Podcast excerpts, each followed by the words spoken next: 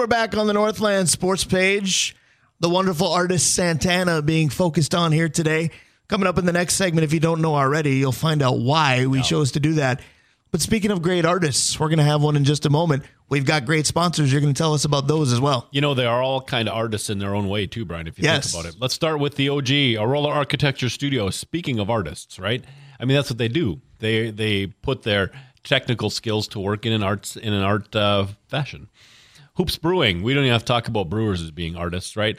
OAR Holdings, Krause Heating and Cooling, your Carrier HVAC authorized dealer. And truthfully, if you've seen some of the piping work that they have to do, also artists. Advantage Emblem Screen Printing. Sammy's Pizza, I believe they call themselves pizza artists. Blackwoods Group, including their locations on London Road, in Proctor, in Two Harbors, Blackwater right downtown, and Tavern on the Hill, Mount Royal Bottle Shop, Stewart's Bike Sports and Trophies, Kohler Toyota, and Kohler Hyundai, where you can get a 65-inch TV whenever you purchase a car while supplies last. So again, if you need a vehicle but don't need the TV, think of all the non-drivers in your life. I've got a place for it. Comfort Systems of Duluth and Mike Regan at Christensen Group Insurance.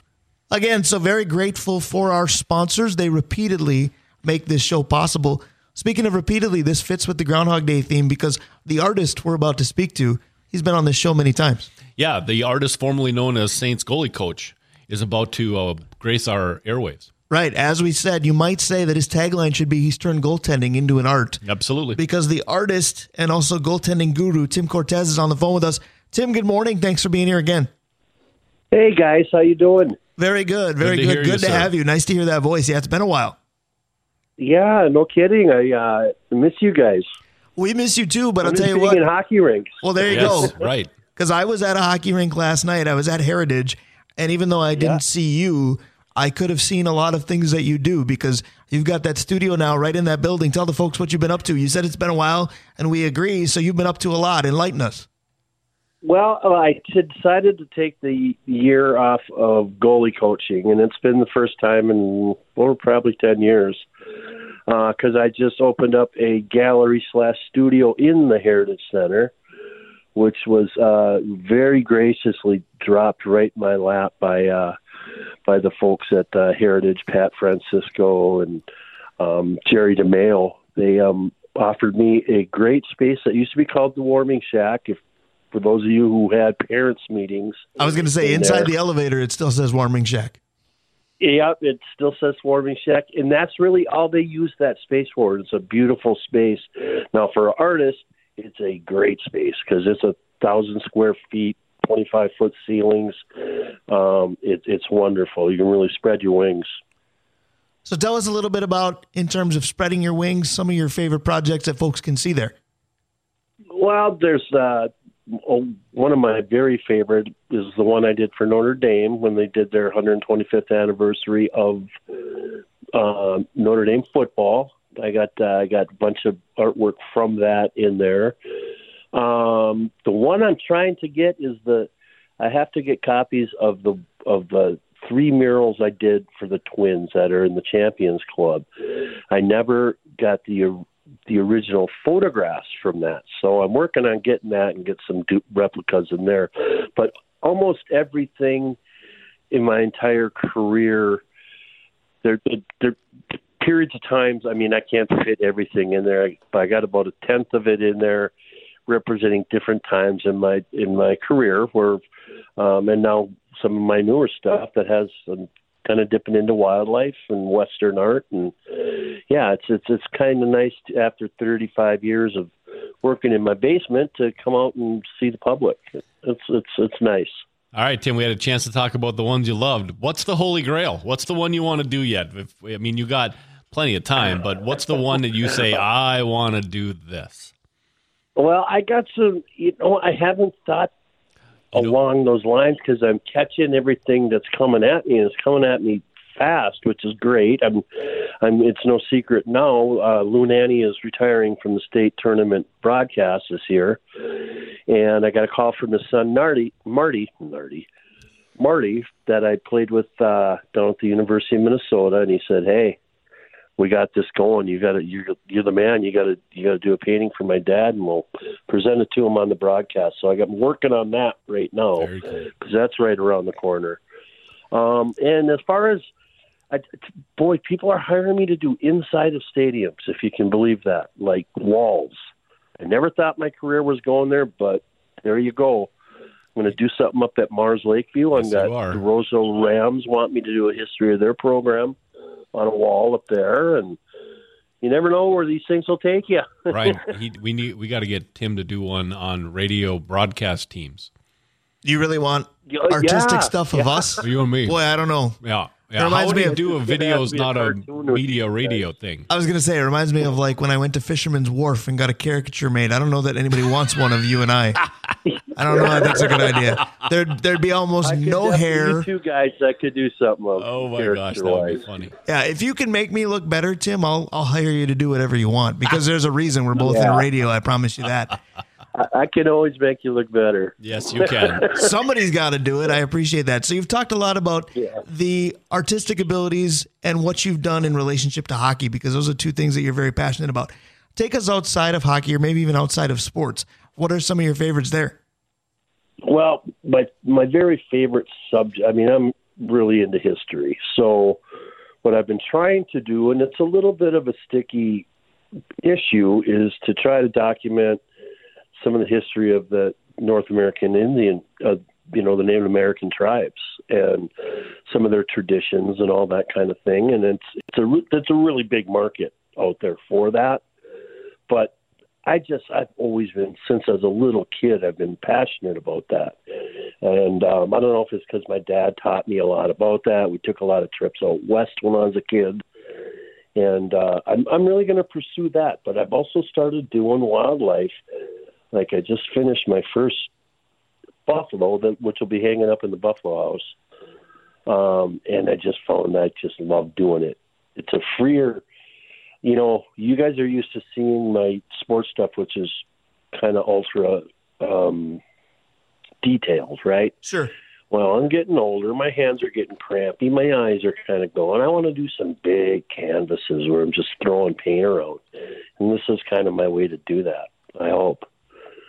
I would like that as well, as I'm looking around our studio going, you know what? It's very, very barren here. Very gray. I was going to say, we could give you quite the canvas to work on here. You could turn the fan studios into really something special. Of course, we're kind of being tongue-in-cheek, but I'm curious. You know what? I would love, for one, there's probably a ton of stuff that I already have that could fit in your studios. I'd love to donate some artwork to you, for sure. But I'm trying to figure out where your new studios are. Are they in the downs on Superior Street level? We are, we are right in the Holiday Center. If you walk in the main entrance on Superior Street of the Holiday Center, if you go to the right, you're going to the Lyric. If you take a left, there's a long hallway, and Town Square Media is at the end of that hallway. Yes, I thought Sasquatch was in there at one time. Yes, and that is one of our stations as well. We're all in here. All the Town Square Media family is in here. Okay. So speaking of locations of things. Now, Tim, I'm guilty of spending probably more time on social media than anybody else on this show, but the Heritage Center studio is known affectionately as Tim Cortes Studio West. Now, I saw on Facebook there's also a Tim Cortes Studio East. Talk about that one as well. That one is my private studio at home that I've been working out of since I moved up here. And what I did is, now that the kids are out of the house, I took the whole basement and made that Tim Cortes Studio East. And I duplicated my art areas out at Studio West. The only difference is you can come up and go through the gallery out west. You know what I mean? But it's still, both of them are working studios. Just a little tougher to get in my house than it is to get out there. I was going to say, I think maybe I could sweet talk you and Kathy where I could get a look, but maybe the general public couldn't. You could, yeah. So I want to talk a little bit about goaltending as well, because Tim Cortes, the artist, is wonderful, but so is Tim Cortes, the goaltender and goaltender coach. Yeah, the hockey artist per se, in terms of literally with the game. The reason I wanted to talk to you about it this year, and I know the artistic things have kept you busy, but this year there is really a surplus of great goaltending at the prep level in this area. You look at A.J. Riles, you look at Dane Kalloway, you look at Connor Doyle, you look at Kanan Smith, who's just in the 9th grade. Cole Cronstedt has gotten better as the year has gone on. Yeah. How much are you following the goaltenders, and what's made us all of a sudden have this big swelling of great performances? Well, I think I've known and coached a few of them, and this is a special group that's there right now. You know, when I was at East, Kalloway was going to be my guy, right. And this is his senior year, and that was disappointing not to be able to see him through. But I still keep in contact with him and the family and stuff. And I think that, you know, AJ, too, AJ's been good for a while. He's been an up-and-coming. It's made for some great hockey games, hasn't it? You know, the goalies around here are studs, and I think it's just because the training's got so good.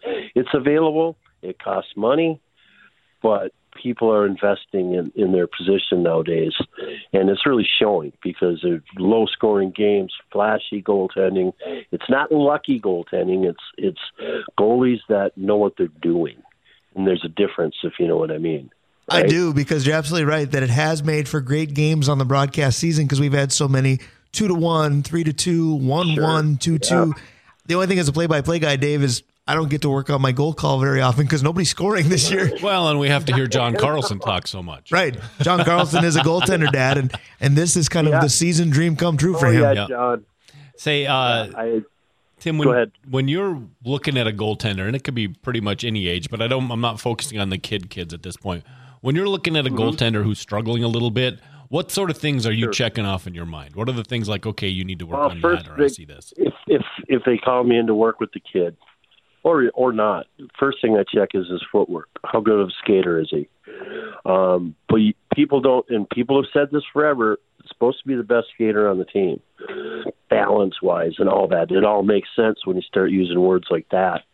So you check his footwork and his positioning and how much, you know, when I look at a goalie nowadays, and I had a good one to look at college in Rob Stauber. His positioning was always perfect.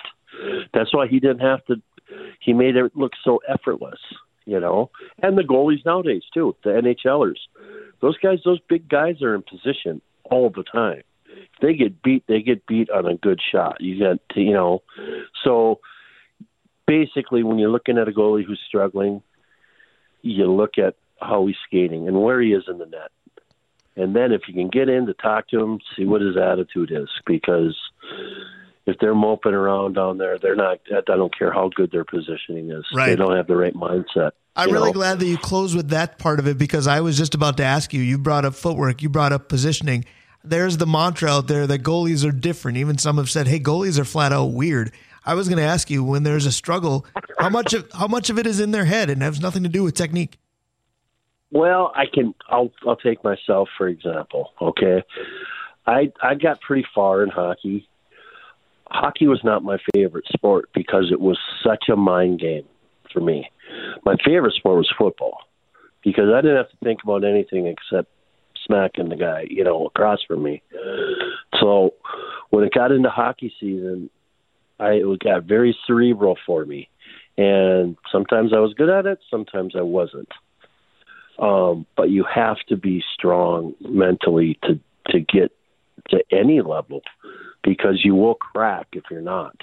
I mean, that sounds kind of ominous, but it's true. I was going to say, it might be the brutal truth. Go ahead. It can really tear you up inside. It really can, personality-wise. If you're taking every goal against you, you know, heart like that, you're not going to last long, you know? I think that's a good point. I want to talk about something you brought up earlier, because you had Dane Kalloway, of course, when he was at Duluth East, and back then it was for Mike Randolph as well.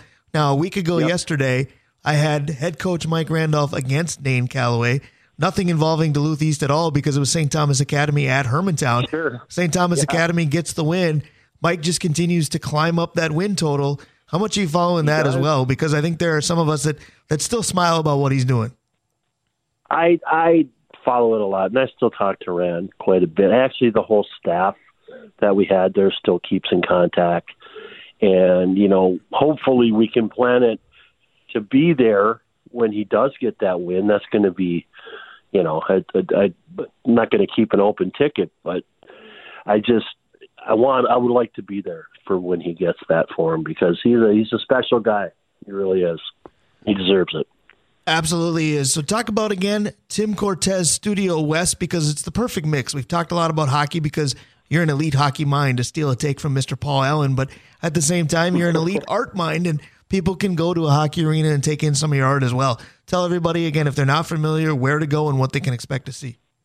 Yeah, it's a bit of a trick once you get into the Heritage Center. But what you do is you go to the one and only public elevator, and if I'm there, I mean, you can go up to the mezzanine where you guys broadcast from.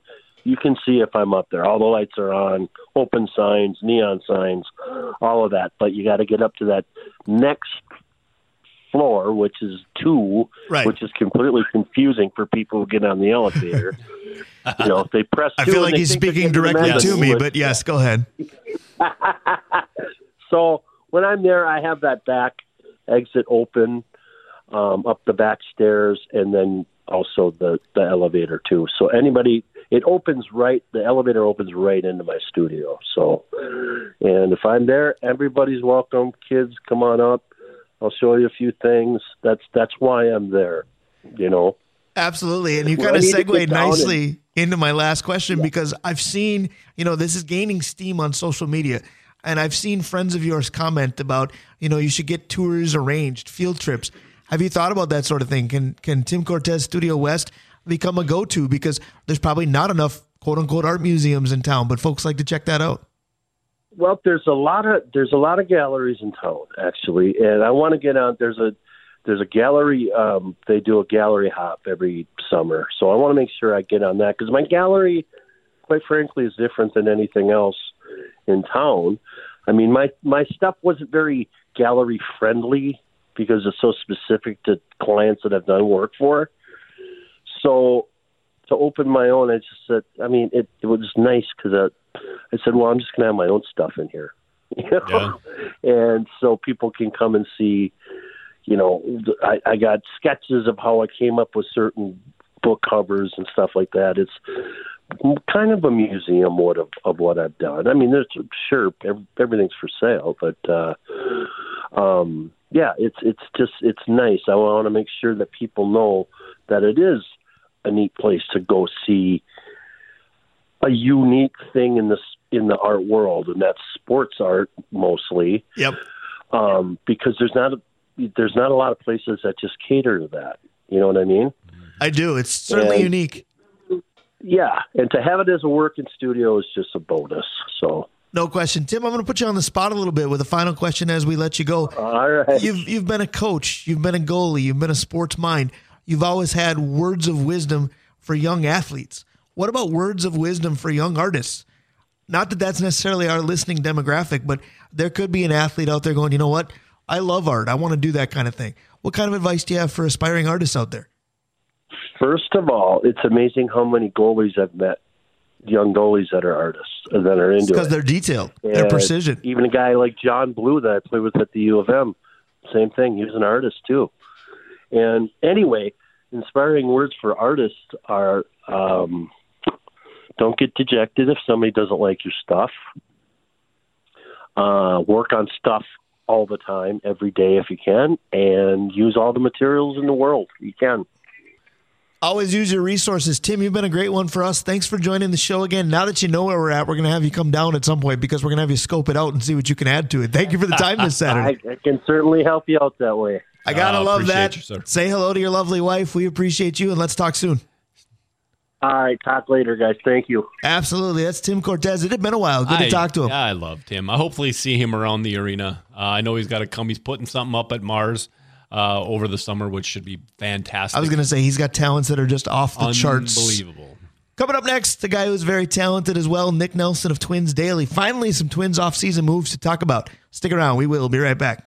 Without the ones like you, who work tirelessly to keep things running, everything would suddenly stop. Hospitals, factories, schools, and power plants, they all depend on you.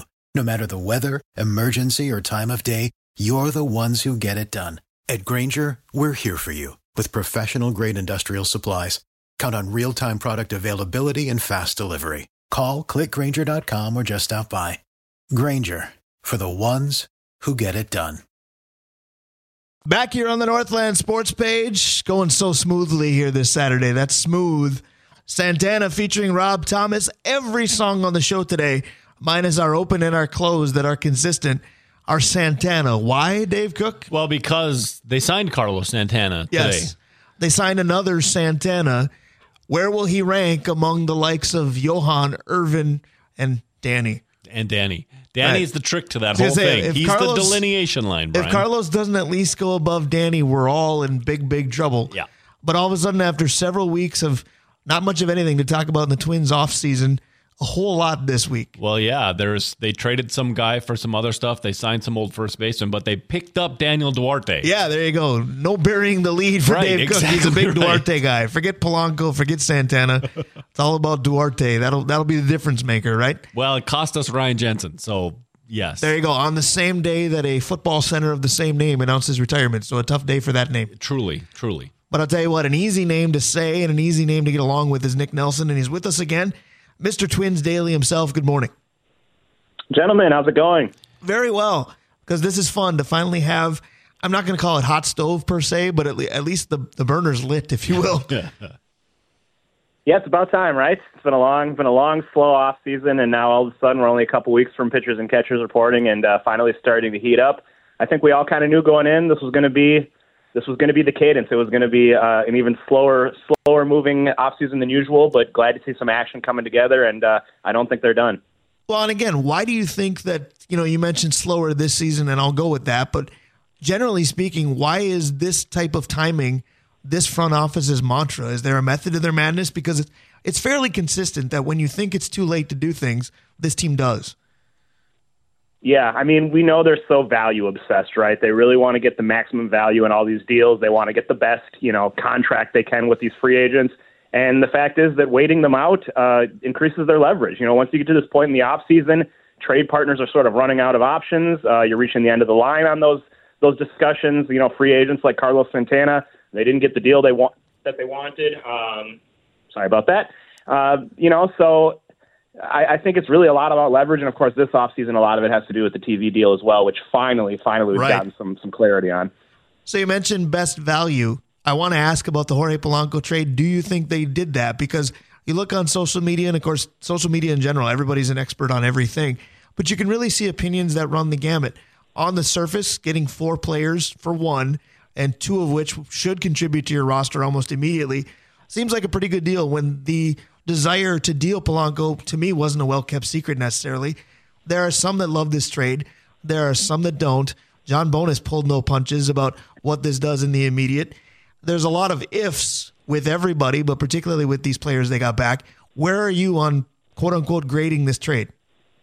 Yeah, I'm kind of lukewarm on it. I definitely get where Bonas is coming from. I think his point is accurate that this is not necessarily, this move on its own does not necessarily make the Twins a better team in 2024, which is what a lot of us want to see. I mean, the window is open right now. They're coming off that playoff run. This is the time. So, some of these future-focused trades where you're, getting that value down the line are not going to enthuse people, and I understand that. I think in terms of pure value, it's a good move. It makes a lot of sense. They were very focused on trying to get major league help back in this Polanco deal. I think they fell short of the impact that they wanted, but they're still able to get some guys back who can help them this year. DeSclafani, we'll see. I think Tope is a pretty good reliever, a good addition to the bullpen. He's probably the bigger piece, isn't he? Yeah, probably the more impactful piece for this year. And then, these prospects are solid. I mean, they're interesting, but they're both a couple years away at least. So, Nick, you mentioned the TV deal coming to fruition finally. And at the beginning of the offseason, the Twins pointed at that and said, this is the reason we're not going to spend any money. Now that that's been cleared up, you think they'll be willing to go and spend a little bit of money on a player or two? I do. As I mentioned, I think there's more coming, and some of that has to do with the money that they freed up in the Polanco trade, that enabled the Santana deal. But I do get the sense, nothing huge. I don't think they're going to go sign Blake Snell, but I think there are going to be at least one or two more free agent moves. I wouldn't be surprised to see another trade. I still see the top of the rotation as a big need. They sound like they want to move on a little bit maybe from that, but I really think that if they want to be a World Series contender, they need another frontline starter. So hopefully they're not done exploring that. And we'll get more details on the specific money around this TV deal. Maybe we won't. I don't know. It's definitely less than they made last year, but should loosen up the purse strings a little bit and give them a little more flexibility for some late additions here. So Brian and I were talking last week, I think, and we were We were talking about the Carlos Correa deal and how that all came to fruition and how Scott Boras kind of used the Twins as a place for Carlos to settle for a year, keep his value up, and then he went back into market, and we all know how that turned out. Is there a chance that Boras goes ahead and uses the Twins again and one of his three big-time free agents, and all of a sudden they show up at the Twins' doorstep? You know, I could see it, but the tough thing is that the Twins love one-year deals. Yeah, I think they're of the mind that there's really no such thing as a bad one-year deal if you don't have to commit multiple seasons.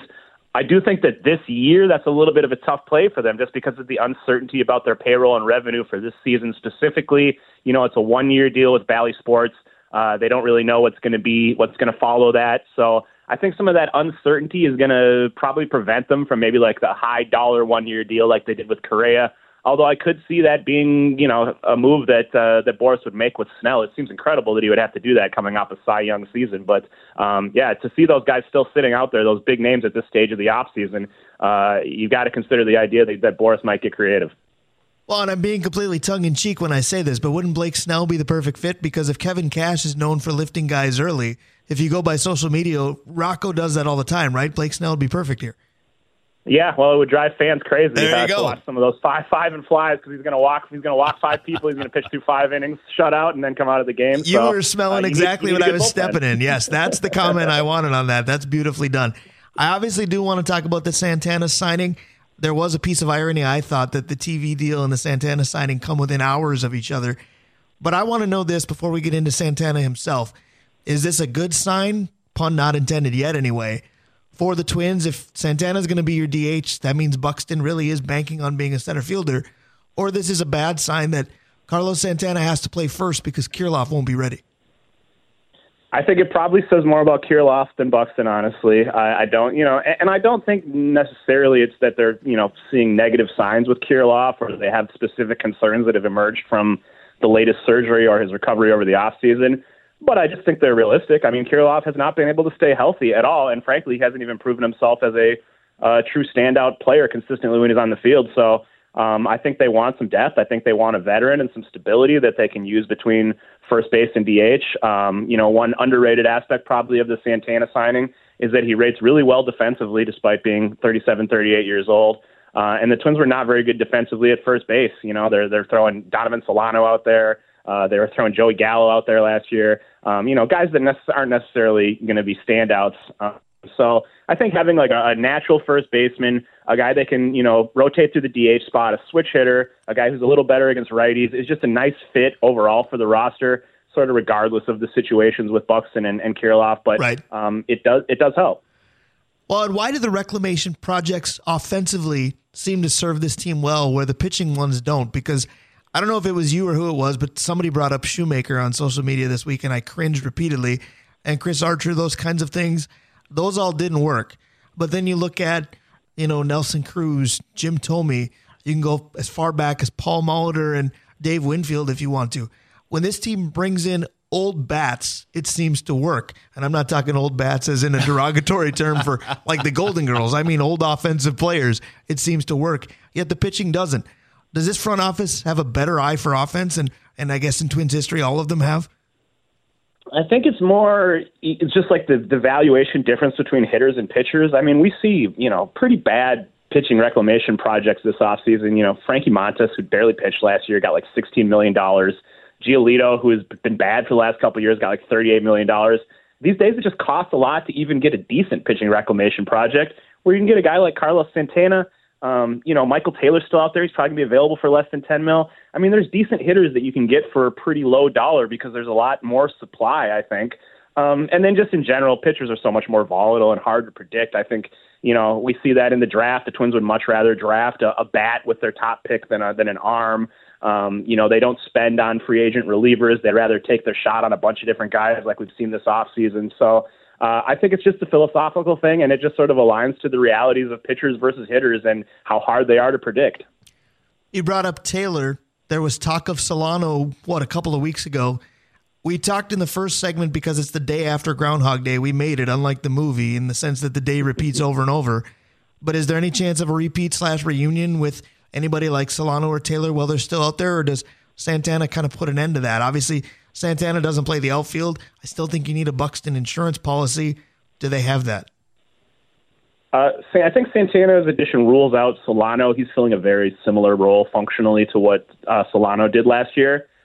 Someone like Michael A. Taylor, I think, is very much still on the table. I would expect them to add another outfielder, a righty-hitting outfielder, whether it's him, Adam Duvall. There's a few other names that have been mentioned out there. It might come down to just which one has the lowest price at the end of the day, with a few of these guys still sitting out there. But I know they're still interested in Taylor. They loved having him on the team last year. He'd be a nice fit. I mean, gosh, if you could run out an outfield against lefties with Taylor in left, Buxton in center, and Kepler in right, that's going to be a nothing but raindrop situation right there, and pretty decent offensively too. So I would keep an eye out for another right-handed bat in the outfield, and I would expect that to happen pretty soon, maybe even this weekend.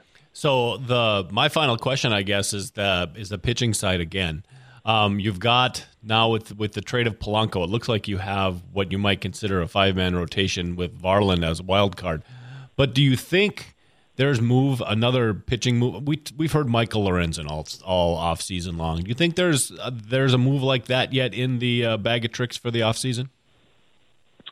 I wouldn't be surprised because they love having pitching depth. And as I mentioned, I don't think that they're, especially starting pitching is where it needs to be right now.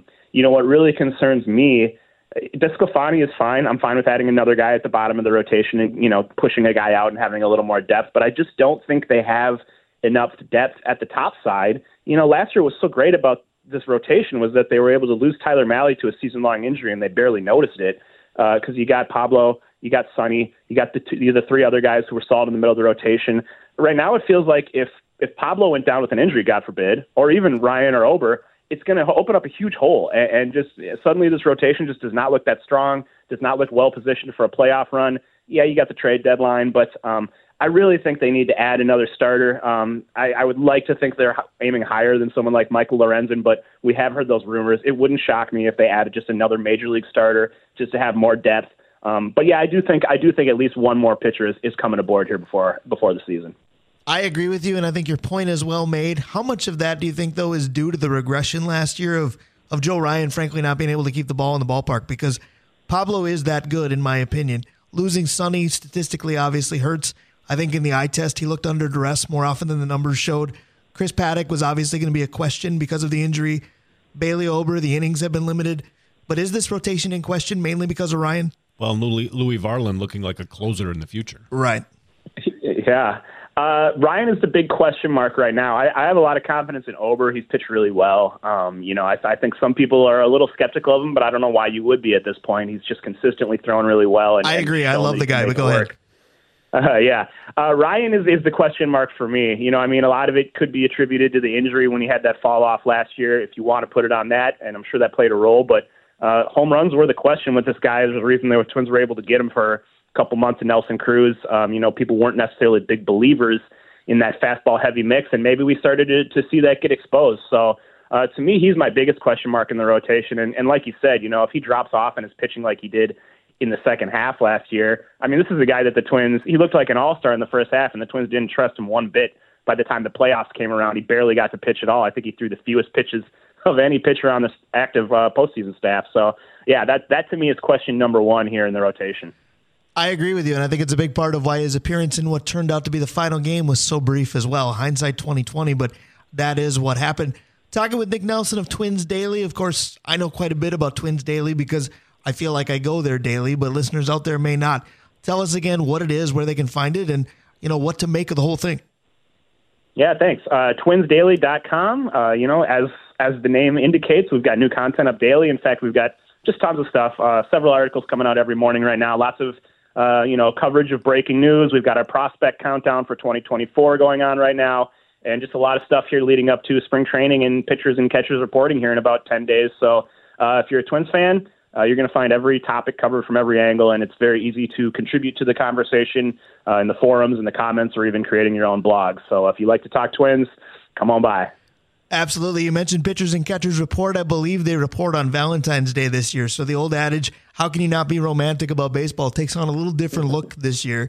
But one thing I like about Twins Daily a lot, and I know Dave as my co-host probably loves this more than I do, is the prospect countdown type stuff, because you focus on the kids that aren't here yet.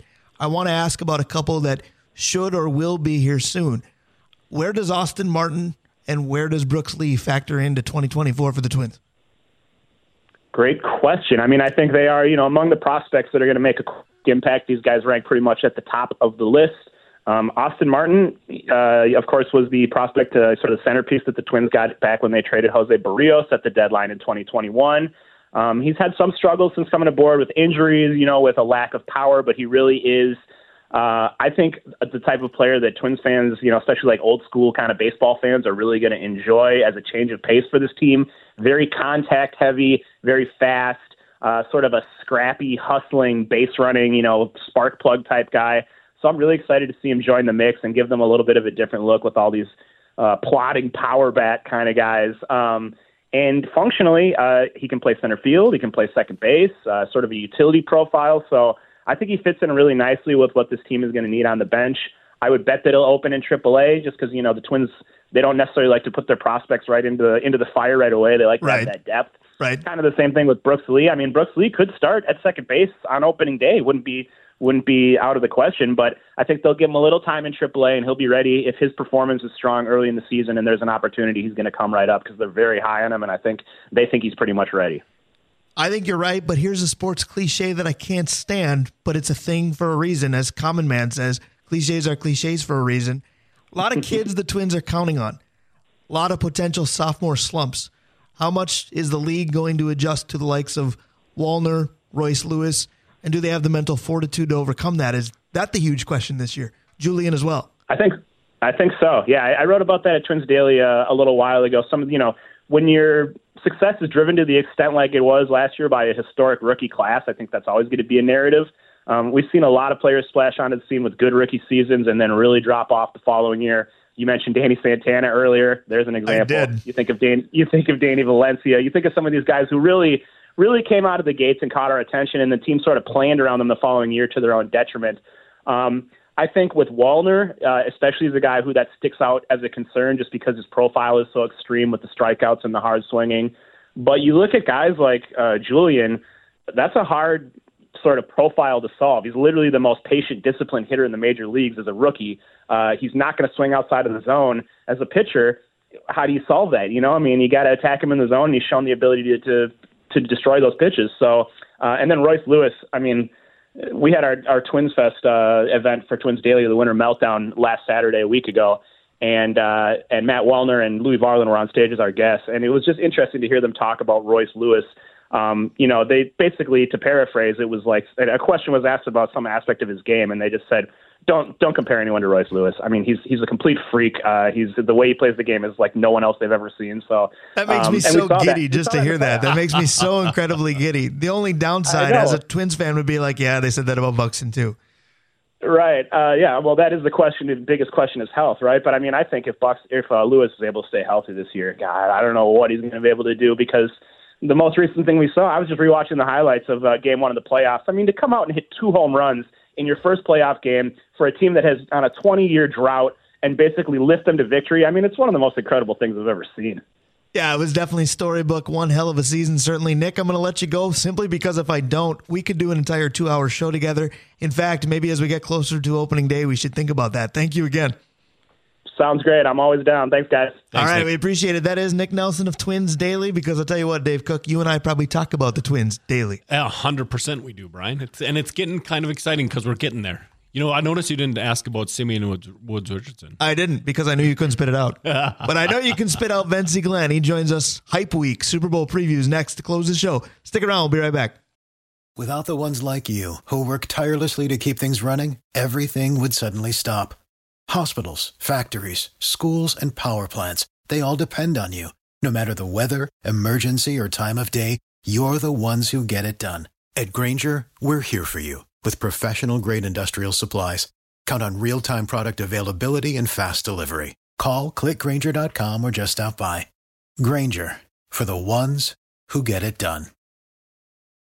But we do. That's Carlos Santana, no one to depend on.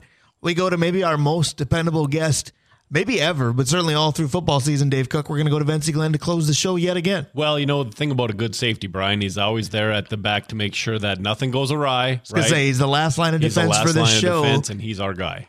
The last line of defense is Vency Glen. Our great offense is our sponsors.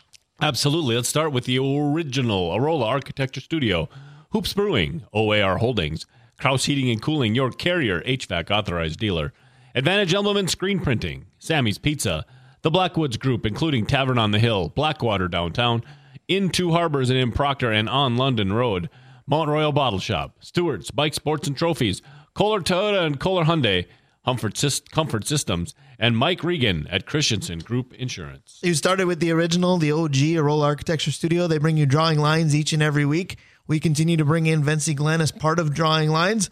Vency, the Super Bowl participants are set. Chiefs and Niners should be a terrific game. Your thoughts on conference championship weekend, and of course, good morning. Oh, good morning. I thought they were two great games. Two great games. I was just very, very disappointed in the defensive tackling in the Frisco game and the Lions game. This is for the Super Bowl, and that had to been two of the worst tackling performances I've seen of any team, championship team, trying to get to the Super Bowl. And then on the other hand, in the AFC, I don't know what happened to Lamar and them. Yep. The Ravens was just, it was unbelievable. And not only that, the immaturity showed. And if you think about the Ravens defense, they held Mahomes to 3 points for three quarters.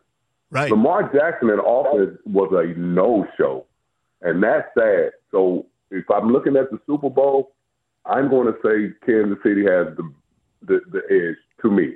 And the reason why, because their defense is the one that has gotten them in the Super Bowl the last 7 to 8 games. Their defense is playing phenomenal, and they tackle. And that's going to be the game changer. It really could be, and it's interesting because it's a team that, you know, revolves around in terms of coverage, Mahomes and Kelsey, but the story really has been their defense. And Vency, I agree with you. I think that household names became verbs in conference championship weekend because Lamar Lamarred in that game. He hasn't had a good playoff history, if you will. And Dan Campbell, the Riverboat Gambler, you came up with all kinds of words for me that I couldn't think of a few segments ago. I went with reckless. You said rambunctious. We came up with risky. There were so many things. That is what Dan Campbell does, but everybody's saying this is going to bite him, and it did. It's very interesting, but leave it to the defensive guy to make the defensive point. Well, I have a quick question on why he thought Lamar no-showed. Has he lost a step? And as a running, we talked about running quarterbacks a couple weeks ago. As a running quarterback, when you lose a step, is that what we saw with Lamar? It looked like he was getting caught from behind, and times he didn't get caught from behind, and maybe the offense isn't built around his ability to throw? Well, I think Lamar is going through an identity change right now because you saw runs where he would have kept running in the past and just got out of bounds to try to, opposed to, okay, I got my yards, let's get down, let's keep moving the chains. And, you know, I think Zay Flowers was the one that really changed the tone of the game by his immaturity, absolutely, the way he was acting. When they got down to the 7, the taunting call takes them back to the 25. They don't even score, almost down on the goal line. So I think there was a lot of immaturity in that. As you know, Odell Beckham was non-existent, so they need to go find some receivers that can get open and get up the field and threaten a little more. And I just don't think they were prepared the way they needed to be. I'm not going to say Harbaugh didn't motivate them the right way, but it's professional athletes. Like I say, players play and coaches coach. And they did not come to play offensively, and that's the wrong time not to be able to play well. I feel like the storylines of the conference championships were Mahomes, Lamar, Dan Campbell, what have you. Are we all overlooking Brock Purdy again? He's got a great supporting cast, but he was quietly pretty darn good in that comeback as well. No, I don't. Here's the thing. Everybody's looking for this headline, next great story to be the Tom Brady. And it's just so much hype. And like I say, sports is entertainment now. So you look for the entertainment value instead of guys just going, he's one piece. Yeah, he's a valuable piece of the puzzle. But he's one piece of the puzzle that helps a team win a championship, just like Tom Brady was, just like Terry Bradshaw was. You can go back to Montana. They're just one piece. It's a collective thing, and if anybody that's ever won a Super Bowl, they'll know that. And you listen to, I got friends that won Super Bowls, and it's just the love and the passion you play for each other down in and down and out. And that's the difference. I don't like giving one guy he's playing. He's doing his job. Yeah. And that's all they ever ask. Do your job and let everybody do their job, and let's see where we come out. That's football. So, Vincent, we've talked over the years about players play and coaches coach. And then you get Dan Campbell. And Dan Campbell, in my opinion, put his team in a spot where players had to do more than play because the coach tried to do more than coach. When you have a coach who likes to take chances, is there ever a time when players and or assistant coaches need to pull the reins and say, at this point, just kick the field goal so we can continue to play? You can't do that, but I promise you some people in the front office might have some questions about that this offseason and the way he approaches his team, because you also can ruin a team like that. You know what I'm saying? Yeah. He's a former player. He wants to go all the time. That's what players want. But sometimes you have to do what's best for your players to put them in a situation to win football games. And that was his job, being up that much and dominating that much. And then within 8 minutes of the second half, it's pretty much a tie ball game. That's just not coaching. And then you do things to make up for it, saying, okay, I'm going to stay true to my identity. With great players and great coaches, they don't stay true to their identity. Their identity is whatever it takes to win that ball game. And then they become a chameleon. Then next week they gain identity again. And that's what he didn't do. He stuck to, I'm a riverboat gambler, and it cost him, and the ship sunk. I'm really glad you said the part about sticking to an identity, because that was part of why I think he was defensible a little bit, but he did go, basically all out Madden on this, like he was playing a video game. But it's also part of why I didn't jump on the bandwagon when everybody applauded Dan Campbell, because he was taking the types of risks that I simply wouldn't. And I was waiting for it to burn him. I don't know if I was cheering for it or not, but I just kind of eye-rolled the chances every now and then, and finally in the biggest way last weekend. But again, this is what he does. So if we're going to criticize when he loses, why don't we criticize when he wins? Because it sounds like he's getting away with quote-unquote murder in a football sense. Well, I don't. When they do it, you just players make the plays, and they bail them out. You can get bailed out by players. Somebody making a great shot at the end of the game with 3 seconds left. You don't really have an offensive call for basketball for it, but if a guy makes a great shot, they win the game. So it's really not the coach, and it's the player. So, but then there are times where coaches can make better decisions to help the players in the long term toward the end of the game, that give them confidence to have a chance to win. But when a player loses confidence in the middle of a game or in the third quarter, it's tough to gain that confidence and resilience back, because you're in a tough environment. You're on the road, and it's tough. All right, so we're talking Super Bowl with Vency Glenn, but of course our favorite team is nowhere near that, so it's off-season mode, whether it be draft or Senior Bowl. Last question of the day. I'm going to be a good co-host. I'm going to hand it to Dave Cook. Absolutely, Vency. Watching the Senior Bowl all week, the practices and whatnot, and a cornerback from Toledo jumped off the page. He's had some pretty good numbers in college and whatever. Does the level of competition that you play in college, so in his case he has 6-7 interceptions, but he's playing Kent State. He's not playing Alabama. Does that matter in the makeup of a player when they come in, if they didn't have the background of competition, level of competition, versus somebody that did? It's a different level in college, especially. I've watched Toledo a lot the last 2 years because my buddy's son, who's a former Viking, Brad Culpepper, his son is a starting nose tackle for Toledo. So I watched him play personally and watched the team over the last couple of years. It's a whole nother level from playing at Toledo and going to being a quarterback in the NFL. It's just night and day. I went to a 1AA school, and coming to the pros, it's night and day. It's totally different. It's more competitive. The guys are bigger, stronger, and faster, and you have to elevate your game. Is he the kind of quarterback? He's not that tall to come in and just make that kind of impact. I like him. He's a good runner. He's a good thinker. But it's tough to come in and be a big impact. But he's a good football player. He should have a chance. Vince Glenn, you are the best. I'd forgotten about Brad Culpepper, good old number 77, former D lineman, I believe, for the Minnesota Vikings. Yeah, this was fun. We'll talk Super Bowl, of course, the day before, next Saturday. Thank you again. Thanks, Vincey. You got it, guys. Have a great day. You as well. That's our guy, 2-5, Vincey Glenn. What a show, yet it's done already. It flies by when you're having fun. Thank you to Dave Hoops. Thank you to Tim Cortes. Thank you to Nick Nelson. Thank you to Vincey Glenn. Thank you, Dave Cook. I got to get to Mars, sir. I was going to say, you got to hurry. Yep. I hope NASA's ready for you if you're going to Mars that fast.